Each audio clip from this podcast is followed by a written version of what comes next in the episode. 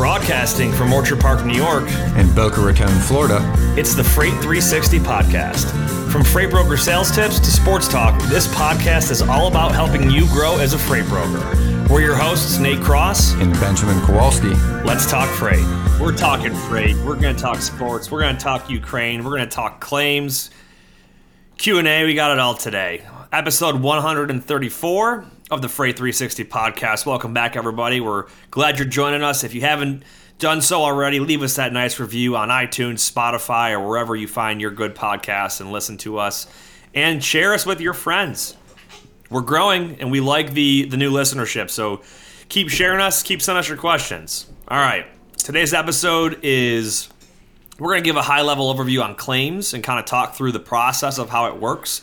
It's one of those things that will eventually inevitably happen in your career as a freight broker. And maybe you're not the one that handles the claim, but you should understand how the process works because you're going to have to explain to your customer your company's process and really the, the big picture on it. So um, I've got a quick sports update here. I know I mentioned last week that uh, my my uh, somewhat hometown local St. Bonaventure um, basketball team. So is the the basically if you don't make the NCAA's tournament in March, there's the, like the secondary one called the NIT, and they made the Final Four in that, but they did lose. I think it was earlier this week. So, but hey, they they, they gave it a nice stretch. The NCAA side of it, um, the underdog St. Peter's, they made it to like the Elite Eight first time. That that's happened in a, a very. They're like ranked 15th, I think, in their uh, in their group. But uh, coming out of the Final Four in the uh, championship in the next week here, we've got Duke, Villanova, North Carolina, and Kansas left. Villanova, Kansas, and Duke are all number one or two teams, and North Carolina was ranked eight, so they were middle of the pack in their group. But coming to an end, obviously, March Madness as we approach April here has to come to an end. But outside of basketball, uh, the NFL did officially change its overtime rules thanks to the the Bills Chiefs game last year. So now both teams are guaranteed in the playoffs to possess the ball at least once in overtime. If you remember, the greatest 20 to 30 minutes in playoff football happened um, in Arrowhead Stadium, and the Bills and the Chiefs went back and forth, and Josh Allen didn't even get to touch the ball in overtime, and it pissed a lot of people off. So that's a new change this year. Bills are finally approved for their new stadium, $1.4 billion stadium in Orchard Park, right across from the existing stadium. So Bills fans will get to see that in 2026. Um, Scottie Scheffler, golfer, won the match play tournament this past weekend. Did you watch that at all? I did not. I actually bet on that one, and I it. won. It was good. Did you? Nice. I watched some of it on Saturday, but I didn't get to watch it on Sunday.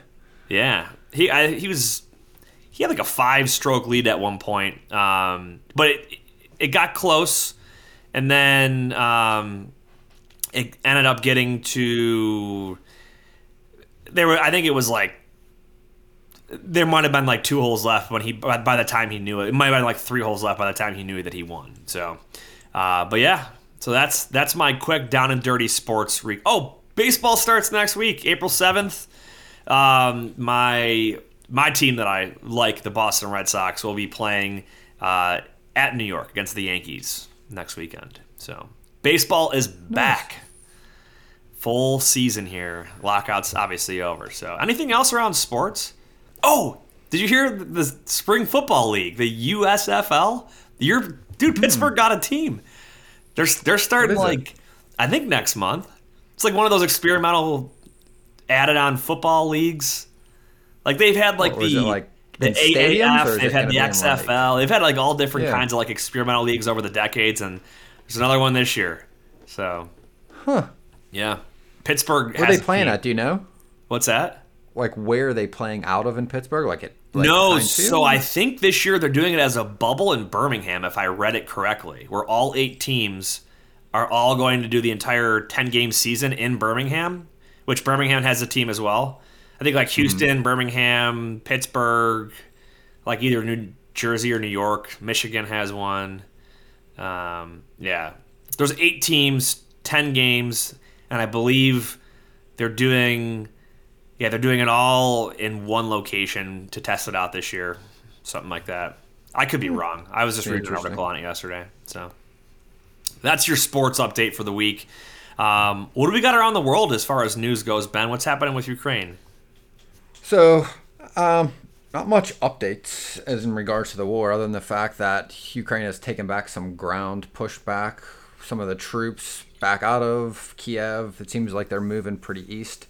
But we talk a lot about this, and we, you know, did an episode a few weeks ago on, you know, impacts of global issues. What's going on in the global economy? How does that affect you? How do you see these things? And I was I saw an article yesterday, and I had known this obviously because you know my wife's from Ukraine, but Ukraine is a huge producer of wheat on the world scale. In fact, I think it is I can't remember which organization it is that feeds like the most amount of hungry people in the world. Like, I, I don't remember if it was like the World Kitchen or whatever it was. Like, it was a humanitarian program, a huge one. They get literally 50% of the food that they use to feed people in poverty countries from Ukraine and some parts of Russia. And 50% of it they're not going to have this year. Well, on top of that, there was another article that was talking about like the global food impact of the war and like between Russia and Ukraine, they supply 30% of the world's wheat. They contribute 20% of the global maize and up to 80% of the sunflower seed oil. Now, what's interesting is that is going to affect everything, right? Because when you have that much supplied by one area and it not being there, what does that do? Drives up prices, drives up demand for sunflower seed oil, wheat, and things domestically in the United States and other countries. And there's another article that happened to come out today that was on FreightWaves. We'll put the link in the show notes. And same issue, but it's happening for another reason in the United States. Grain shippers want regulators to press the railroads for service issues.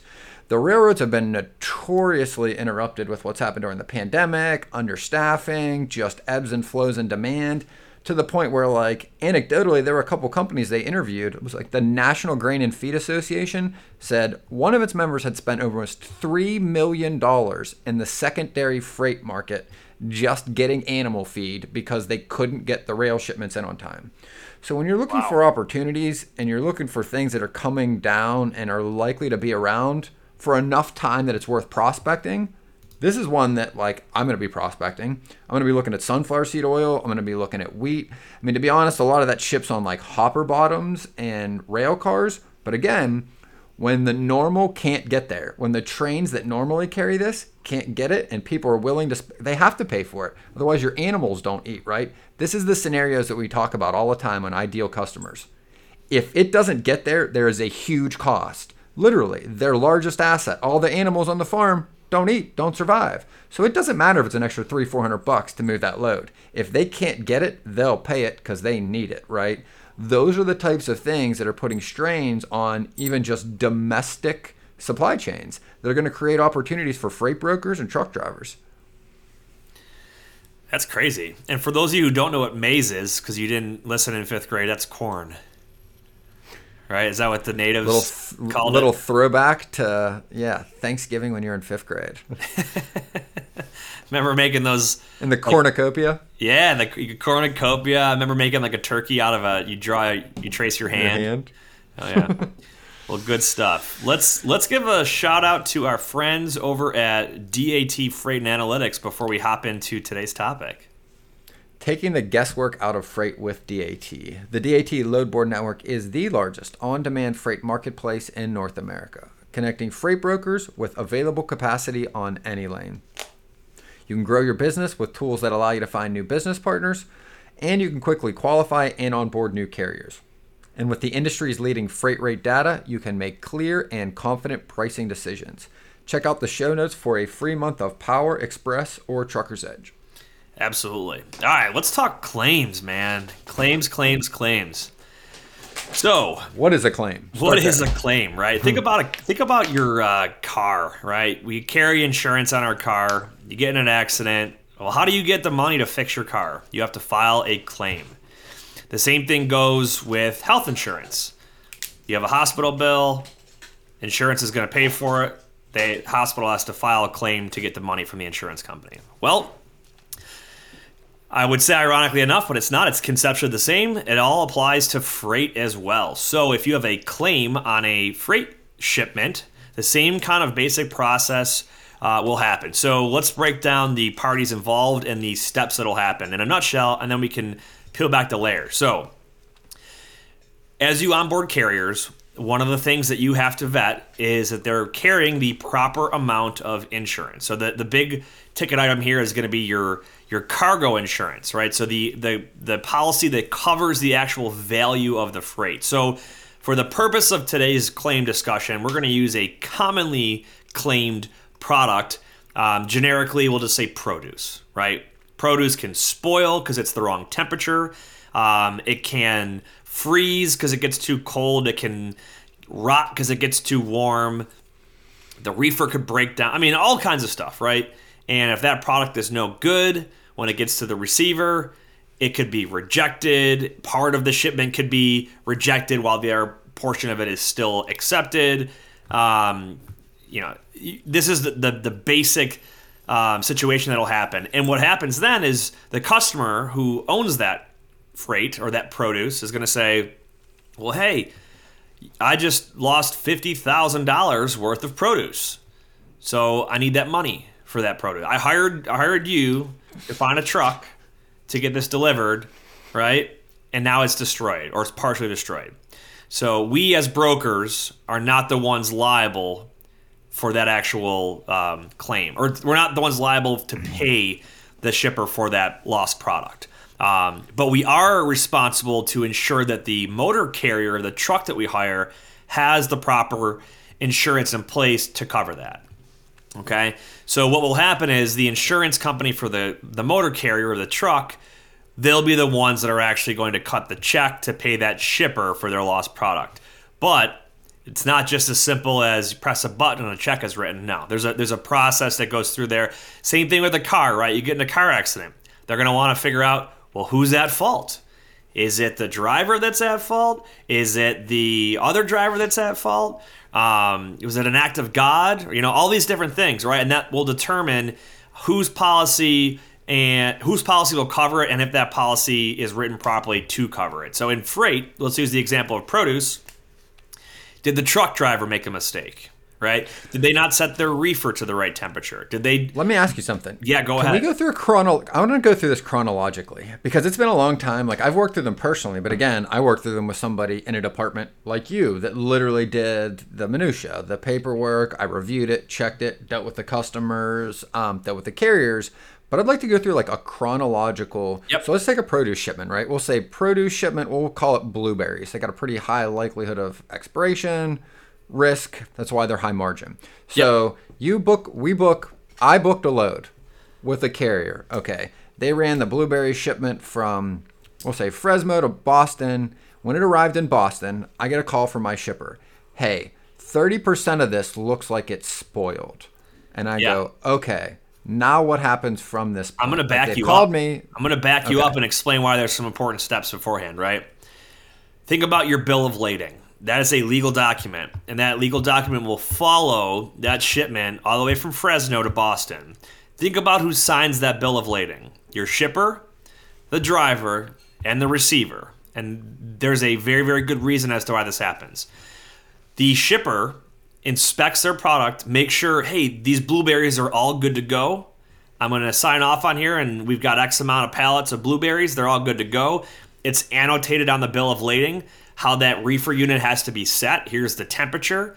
It's going to be set at continuous versus cycling. That's an important thing too to make sure our drivers know that. The driver then accepts that shipment. It's loaded on the truck. They're going to sign off on the bill of lading, acknowledging everything, agreeing to everything, and then it gets to the receiver. Good question there. So let Go me ahead. ask you this too, because we're going to start from the beginning, right? So one, like I guess that's where the shipper, if the if the unit needs pre-cooled, the guy literally go in and he checks and make sure the actual reefer was cool when he arrived. But like, how do they check the product? Do the drivers like literally go and walk through and look to see if it's expired, or they just kind of take the shipper's word for it? No, I mean, I, the depending on the situation and who the shipper is, that could be there could be a variety of different scenarios that go on there. Because in some some customers might have the driver assist in the loading process. Uh, it is the driver's responsibility, though, to make sure that they are loading the proper amount of the product and to have a visual on that product. Um, So produce, it's it's it'll behoove the driver to be involved in that process to at least visually get an eye on that. Some types of produce or product they'll do um, they'll do a pulp sample and things like that, right, to make sure that the internal temperature is properly um, where it's supposed to be. In addition to that, as a broker, because um, you brought up the the temperature of the inside of the reefer, um, think about this. Let's say a driver is you know they just had something in their um, reefer at 60 degrees, and now they have to do a frozen shipment that has to be at, um, let's say, zero. Okay. It takes some time to cool down the entire inside of that trailer, so that that driver needs to be aware of how quickly, you know, hey, it's going to take me X amount of time to get my reefer unit to the right temperature. They'll have to make sure that reefer unit is is turned on. Um, and it, long enough in advance to be at the right temperature, and they should be checking that and I know a lot of brokers will they will ask to see a picture of the thermometer showing what the temperature reading inside that reefer unit is. That is that is a good pre-dispatch checklist item for you as a freight broker. And a shipper is typically going to want to see that reading themselves as well before they load the product in there. It's also why you want to you why in who you care about in regards to the types of carriers you're putting on your loads, right? I mean, I've yep. run some, and it was a long time ago, and I always had somebody that knew what they were doing when I was running them with them. And I remember we used a lot of the same carriers, and it was for that very reason because, well, it will ultimately, if something goes wrong, fall on their insurance. So they should care enough. But if you've got drivers that, like, you know, honestly don't have that great relationship with the company they're even working for and they don't necessarily care, like, I've you know, heard and been around situations where shippers have tried to get away with this. They're like, "Hey, half this product's almost bad." So like they'll literally put it in the refrigerator or something in their in their chiller to make it look cool. They'll load it in the truck knowing it won't last 5 days yeah. because it only got a day or two and then they immediately try to jam up the driver intentionally to get back some of their lost inventory. Yeah, I'm not saying that's like a common thing, but it It's I've, fraud, man. I've but, seen it happen. Yeah. I've seen it happen. Mm-hmm. Yep. You're absolutely correct on that. Um, so back to our our process here. Upon delivery of that shipment, the receiver mm-hmm. is then also um, responsible to sign that bill of lading, accepting that shipment, the amount of it, that it's all in good condition, nothing over short, nothing damaged, no claim. Right now, let's say there is an issue. Okay, and for the for the sake of this scenario, we're going to talk about um, spoiled product, right? We're not going to talk about something like a part being damaged or a missing pallet or anything like that, because those are other situations. But we'll talk about spoiled product, all right? And I want to preface by saying documentation and having a sense of urgency are two extremely important things to be aware of when it comes to any kind of potential claim, okay? The longer it's been since there's a claim that we think is going to arise versus when we 100% determine that, the longer it's been, the harder it is to figure out whose fault it is and what happened, right? Because think about this shipment delivers and we think the product is spoiled, it gets pulled off and it just sits on a dock at room temperature, which could be 80 degrees in some locations. Um, well, it's definitely going to be spoiled 12 hours from now if we don't actually have a inspection done on it, right? To figure out exactly what is going on with the shipment and potentially who's at fault versus hey we inspected it as soon as it got there and we're able to determine that it was spoiled while in transit versus well how do we know if it was in transit or is it partially because it was sitting on the dock at 8 degrees? All kinds of stuff. So documentate documentation is going to be extremely important and then sense of urgency as well. So um, USDA inspections are big right? So if there's a if there's anything in question about the status of the um, produce or the of the product and you want to have a professional come in and inspect it, highly encourage you to do that. Um, USDA inspection can be ordered by the receiver to have somebody come in and actually do an in-depth inspection to determine what, the, as a third party who's not involved, right, to determine not who's at fault, but to give you facts. Here's what we know, and then the insurance adjusters can then make their determination. Um, so, How does somebody find one of those, by the way? Like, how do you find the USDA locations? Yeah, so if you go to USDA.gov, you'll be able to see um, the entire process if you want to know that on based on the commodity that you're working with, the um, the locations of these different regional offices and their their costs that they actually charge depending on which commodity it is. It could be the amount of time that they spend um, per hour, or in some cases, it's it's depending on the the volume or the amount of that product that they have to inspect. So, interesting stuff.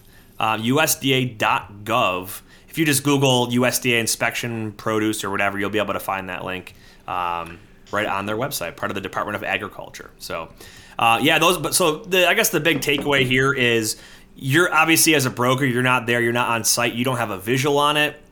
It's not your responsibility to to call that inspection. Um, the receiver, especially considering the receiver wants to, it's in their best interest to try and um, free themselves of any liability, right? They want to clear themselves of the ones being liable for the damage. Um, they're going to want to have a, uh, a USDA rep from Department of Agriculture perform that inspection and provide the facts and their findings. Um, so now let's let's go through how the claim process actually follows through, or how it actually takes place. Because as a broker, we do have a um, first of all we have a vested interest in this, right? Because our customer has a loss, and we want them to be made whole of this loss. Okay, um, so the typical way that it'll work now for someone that's a small broker that's just operating by themselves or in a small operation um, likely the same person that's booking the shipment is going to handle the claim as well. Whereas if you work for a larger organization or maybe you're a, a freight agent for a company, they probably have someone identified and that's that's their job or one of their many jobs is to handle the facilitation of claims.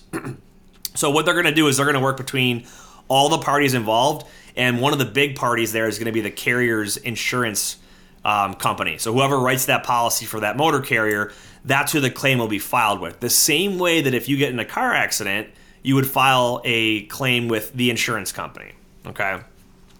Um, these claims processes can take quite some time. It could be, you know, we'd love to say it all can happen within a couple days, but it doesn't, you know, it could be months, right? I've seen claims that go on for five or six months because people are disputing back and forth and well I don't agree to this and I don't agree to that and there's there's such a lack of information and documentation that it's so hard to make a determination. And at the end of the day, someone's got to settle and say, you know, hey, we're going to split this down the middle. We'll take some of the fault on it. You'll take some of the fault on it. Um, that's not the ideal situation. A good situation, if everything's documented properly and everything's done in a timely manner, right? It's very clear who's at fault here, and then that insurance company will settle that claim and cut the check out to the shipper or whoever's product it is. It could be the the receiver who who ordered that um, shipment and inbound towards them. So. Um, did you guys? So I would imagine you came from a big box brokerage. You probably had a claims division or um, a representative on a, on a certain team that these would go yeah, to. How did that work for you? we had a claims department and then we basically facilitated everything. So like the last claim I worked on, um, and this was actually the one where there was a fatality in it. I, I've told the story on there. The truck driver um, had a heart attack and was on an interstate and veered off the road intentionally to what they could tell to not hit a rest stop, drove his truck into a tree. Um, and total loss. I mean, burned to the ground, everything. We didn't find out for like two, three days until they, you know, they found the wreck. They worked back through. We were check calling it, couldn't find it. Long story short, that was the claim. The claim was um, they were insulated insulated steel wire. Um, so it looked like the stuff they run on telephone poles, right? So it was bundled up. It was in coils on on the flatbed total loss of the truck, total loss of all the cargo. So what we then did was I worked back to the customer to got the established value, their cost, what they stated the value was. I facilitated those documents the claims department then worked with the carrier's insurance. So I got the, the documents from the shipper, sent the values over. They would then send me the basically exactly what you said. The, the insurance company would say, hey, this is what we've established the value as. This is what we've established the cleanup cost to be. This is what we established the value of the truck to be. This is the funds being dispersed to them. The funds being dispersed to the shipper. And then I think actually our money for the shipment was actually in there too, because I think us, the brokerage, were made whole for. And I don't know if money ever changed hands actually for the price of the actual shipment because the load clearly didn't like the get freight delivered. saying. Yeah. Um, Yeah, And again, I've this was like a couple years ago, but The, the the majority of, of claims I've seen, the, the shipper's not going to pay that freight bill, and the carrier's Yeah. not going to get paid. Um, I have seen certain companies where they make it very clear in their contracts that claims are handled 100% separately from freight charges, and they will literally continue to invoice and call and call and call a customer and say you need to pay your freight bill when there's a claim that's been in the process for 120 days or 150 days, and the customer's like, I'm, "We're not paying this. Like our product was damaged." So. Realistically, at the end of the day, usually the, the freight bill is not paid, and the carrier. The, the, at the end of the day, that freight bill is typically not paid. So the customer's not going to pay the freight charge, and the carrier's not going to receive payment for it, assuming the carrier's at fault on it. So um, this is why I mean, put yourself in the shoes of the driver, right? If they get to a location and, and a product's rejected, think about how they're emotionally feeling, and this is where you as a broker can step in and try to assist, right? you know you want to you want to try and support that driver as much as possible. They may have no idea what happened right? Their reefer might have broke down and they had no idea when it happened or um, or that it happened at all right? Or it could be that they get there and they're being told to open their doors up we'll have someone right there to offload the product. Next thing you know, they're waiting three hours, and all that outside warm air is getting inside their trailer. You know, you need to make sure you tell them, like, document the times on this stuff, right? Take pictures of everything so they can, you know, cover their own butt on the situation. Um, It's all you should be there to advocate for your drivers. It's all cover your ass in these scenarios, right? Documenting when you arrive, doc- having the driver document when he checked in, having the driver write down just on the BOL, just in a pencil. It doesn't even matter, like a pen if he's got it, obviously. But hey, I checked in here. You know, they came. I pulled up to the dock here. They opened my door here. Product didn't get out until here. Because again, I mean, just to give you the analogy, imagine you just bought a bunch of groceries, put them all in your refrigerator, and then put your refrigerator outside and then open the door in Florida, right? And I mean, it's not always the case that the weather's that hot outside, but like in a lot of cases, that's, a good- exactly a what's great happening. analogy, though. It's the same. It's the same concept. Yeah. um, because something that something that requires cold storage should be taken from cold storage, loaded right onto a cold trailer, and offloaded right into cold storage. That's that's how it should work. The more time that it spends not in cold storage is going to increase your potential of claim. You'll also find situations too where, um, let's say that same example, right, where the the doors are opened up and they ended up waiting an extended period of time before they got offloaded. Well, your customer might say, "Oh, this stuff's all spoiled." Well, in reality, no, it's not because the stuff at the at the end of the trailer, sure, it might be spoiled or it might be no good anymore because it was exposed to warmer temperatures, but all the way in the back of that trailer up towards the reefer unit, it's still going to be just fine there. And that's where that USDA inspection is going to come into play, and they're going to give you their facts and their findings on that. So um, you don't ever want to feel like you're bullied by the receiver in these situations, and the, well, the carrier especially, right? Because they they may or may not be at fault, but they need to make sure that they're doing everything in their power to protect themselves and clear themselves of liability if they are at if they are not at fault. So let me ask you this. Let's go through a couple instances where a broker might be held responsible, right? Um, I've got a few examples of those from a previous company I worked for. throw Um, a couple out. We don't have to, yeah, have to so identify I probably told this story before. I had a guy that moved. Um, he did potatoes and onions, and um, a, so reefer units are not just used to cool things; they're also used to keep temperatures at a certain higher temperature in the cold months. So um, instead of having a uh, temperature controlled unit to keep the potatoes and onions at a at a um, safe, adequate temperature level during the winter months, he would hire drivers that had a vented van and have them throw a propane heater inside of it and was like oh this will do just go buy one of those propane heaters for a hundred bucks throw it inside your your trailer. But what happens when those things tip over? They have a safety feature that will turn them off so nothing starts on mm-hmm. fire. Well he did this with like probably like a dozen different shipments. This is like seven eight years ago. And eventually like they're like, dude, like your broker told us, like the carrier's like, we did everything the broker told us to do. He told us to, this is the equipment type we needed, and here's the email stating that, hey, here's the uh, propane heater you can go get for 150 bucks. Here's the reimbursement. was. and it ended up like we as the brokerage were held liable for it. So Yeah. he he was the one that it came out of his commission. But that's an instance where it's not the driver or carrier's fault. It's not the shipper or receiver's fault. That's on the broker for hiring the wrong equipment type to go in there and handle that um, that load. And we've seen it happen with. Um, think about if if a customer if it's an open deck, right, and they're like, well, this needs. Um, you know, this needs to be tarped, and they don't tarp it, and then next thing you know, like there's damage because there was hail or you name it. It could be like mm-hmm. just debris from the highway gets kicked up and dings against a, a, a piece of machinery or equipment, right? Um, and that comes down to the broker being negligent in hiring the wrong equipment type or contracting the wrong equipment type to go haul that shipment. So don't be that broker that tries to save money and make extra uh, profit on your loads by cutting a corner or taking a shortcut and sending the wrong equipment in there. You need to be professional and dot your I's and cross your T's whenever you're handling someone else's um, shipment like that. So that's an example of where the broker is held liable. Now, now, let's give you an example of where we've talked about the carrier, right? It could be mm-hmm. a reefer breakdown. They could have set their reefer to the wrong temperature hey, Fahrenheit and Celsius, right? Make sure you're very, very specific in this, right? We, we typically deal in Fahrenheit here, but make sure that that's how you're you're putting that stuff on your rate confirmation.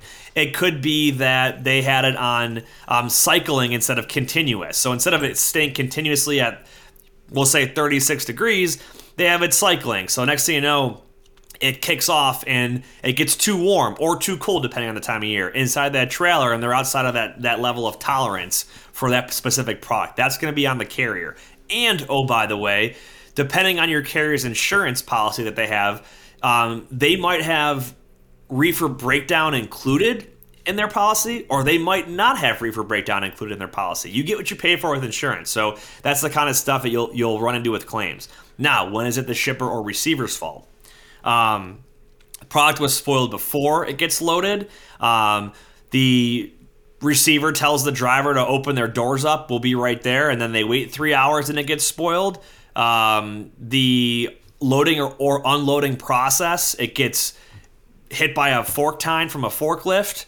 This is where pictures are all very very important, right? It's not properly blocked or braced, which hey, the driver should be inspecting the inside of their trailer to make sure stuff's properly blocked and braced and secured inside of their equipment. Um, but those are examples of different parties involved and where where and when they may be the ones that are at fault in the situation. And now you can see, well, it could be the broker's fault, the shipper receiver's fault, or the carrier's fault. This is why it behooves all of us to document and record everything possible to make sure that we are um, alleviating ourselves from any potential liability in these situa- in these sort of situations. Here's a question for you. So let's say in the instance the broker puts on their whatever 35 degrees, but the BOL says 30. Um, BOL is that's your binding document to answer your right. question. So something helpful that you can always throw in your rate cons is I always had in there to um, like specific verbiage that I got from legal that said the, to refer always to the BOL. So like even though we put and you would check the degrees, you would check call the driver before he arrived, confirm that he set his reefer temp there, always still reverts to the BOL, right? So that the liability also and responsibility falls on there. Yep. Yeah, you're absolutely correct. Um, and think about the reasoning behind that, right? The the broker may have been told over the phone what the temperature is, and then they tell it over the phone to the driver. At the end of the day, the person giving or putting that shipment onto the truck is the shipper who's physically there in person who is signing that BOL along with that driver who is physically on site can see it visually and is also signing that BOL. That BOL is a legal document. Just keep that in mind. Yep.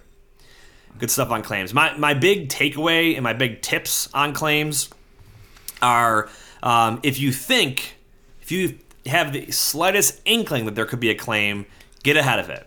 Let your customer know because bad news gets worse with time, right? So don't wait to tell them and they think all is hunky dory and then they find out the next morning that their their receiver rejected the shipment.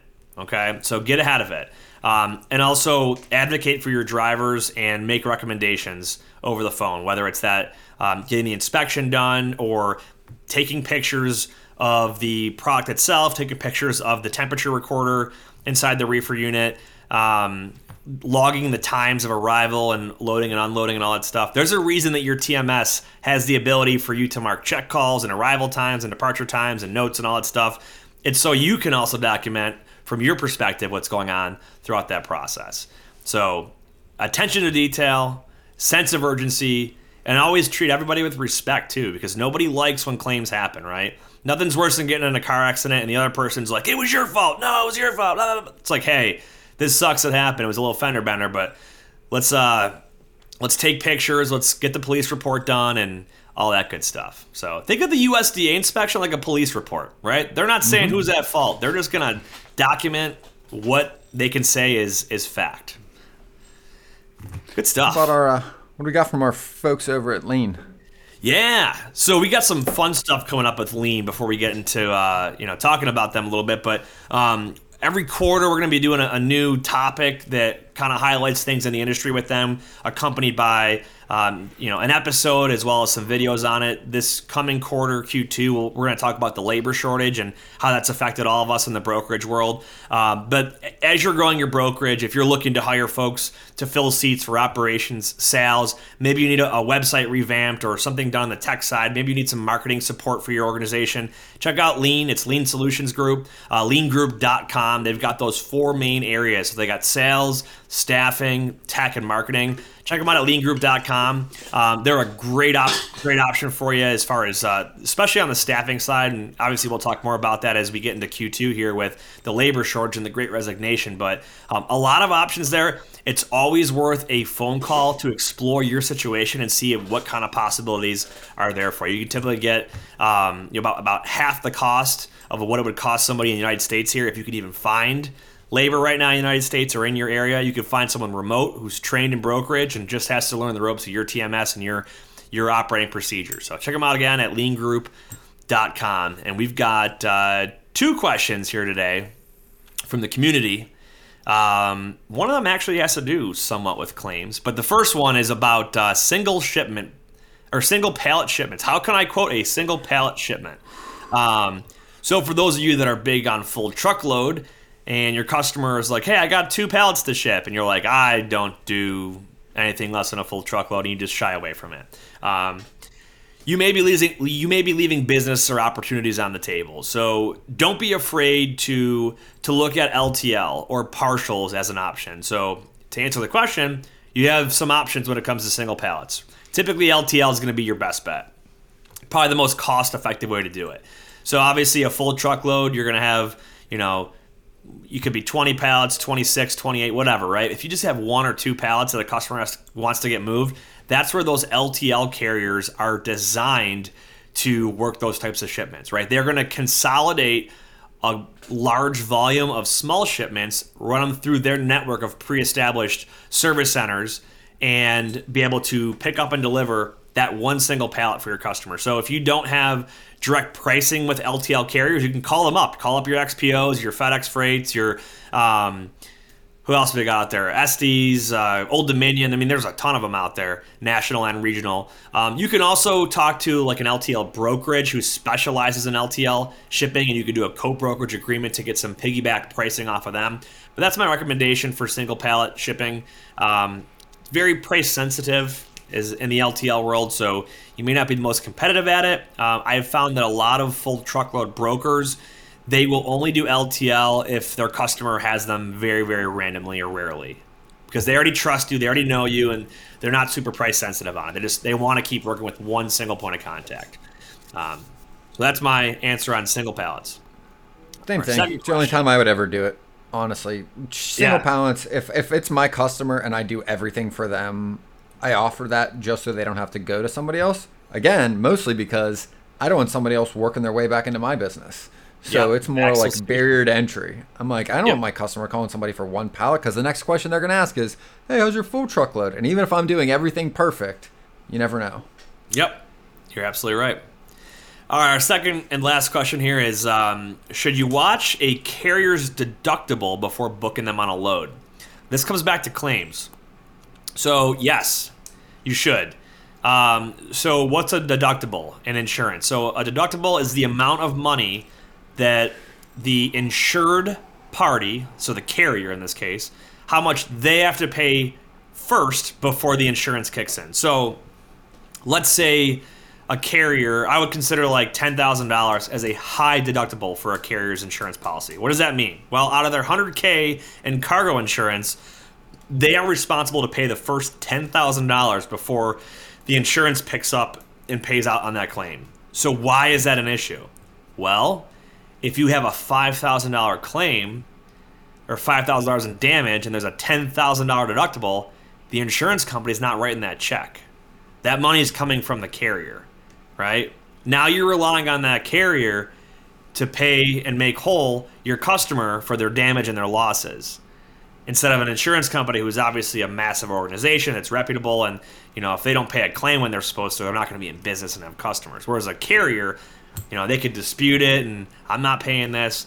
So you have you have a little bit of risk there. I wouldn't say avoid them at all costs because a lot of newer carriers they will choose a high deductible option because their their premiums that they pay for their insurance are going to be less and it's going to cut their initial um, overhead costs. But it is important that you are aware of that. Um, if you've got you know three carriers as an option and one of them is a high deductible and is a little bit cheaper, it may be better for your customer.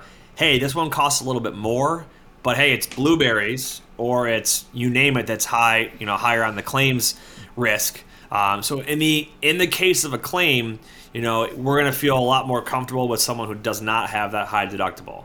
So a lot of TMS platforms can be um, set up where when they when they see that there's a high deductible on that carrier's insurance, it'll warn you. I've seen that in the system where it's going to require an override, or it'll just kind of pop up as a message on your screen and just flag it like, "Hey, just FYI, this MC number, they've got a ten thousand dollar deductible on their insurance."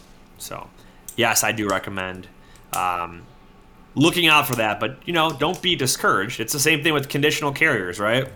You can have a conditional carrier that is doing all the right things to make things better, and they're a lot more reliable now than some of those satisfactory carriers. So. It's funny you said that. I remember that when I used to work in a bank, there was one of the, the senior guys there used to make the same argument about somebody that had a bankruptcy. Even if it was a little bit longer ago, he used to say, look, the guys that have had that happen to them, or gals, are 10 times as likely to prevent it from ever happening again than somebody that hasn't gone yeah. through it we learn from mistakes most of the time. Not everyone, uh, but most most yeah. of us do. We learn by making mistakes. We don't learn from all of our mistakes. This is true. This is true. yep. Pain is a very memorable thing, especially when it comes to uh, making painful mistakes in business. So, well, good episode. Hopefully, hopefully that gives you guys all a, uh, a little bit of an insight to the claims process. Again, you're most likely as a new broker, if you're working at a big box organization, you're not the one that's going to be um, doing the whole claims process. But hey, if you went out there and you open up your own shop, you're wearing that hat. So be prepared if that happens that you're going to be the one that's facilitating this. You're the one that's going to be working with the, the carrier's insurance company and, and facilitating back and forth between the insurance company and your customer and getting all the information and all the documentation. That's you. That's your job. So good stuff. Good stuff. Any uh, anything else we got on the docket today? Nope. Um, in the show notes, we'll still have the fund for Ukraine for the Guardian Angel Fund. So, I mean, even if it's $5, all of it is going to a great cause. We greatly appreciate any of your support from any of our listeners out there. You can find it in the show notes. Yep. And the FreightWaves article on there as well, if you want to read that. Um, any final thoughts here, Ben?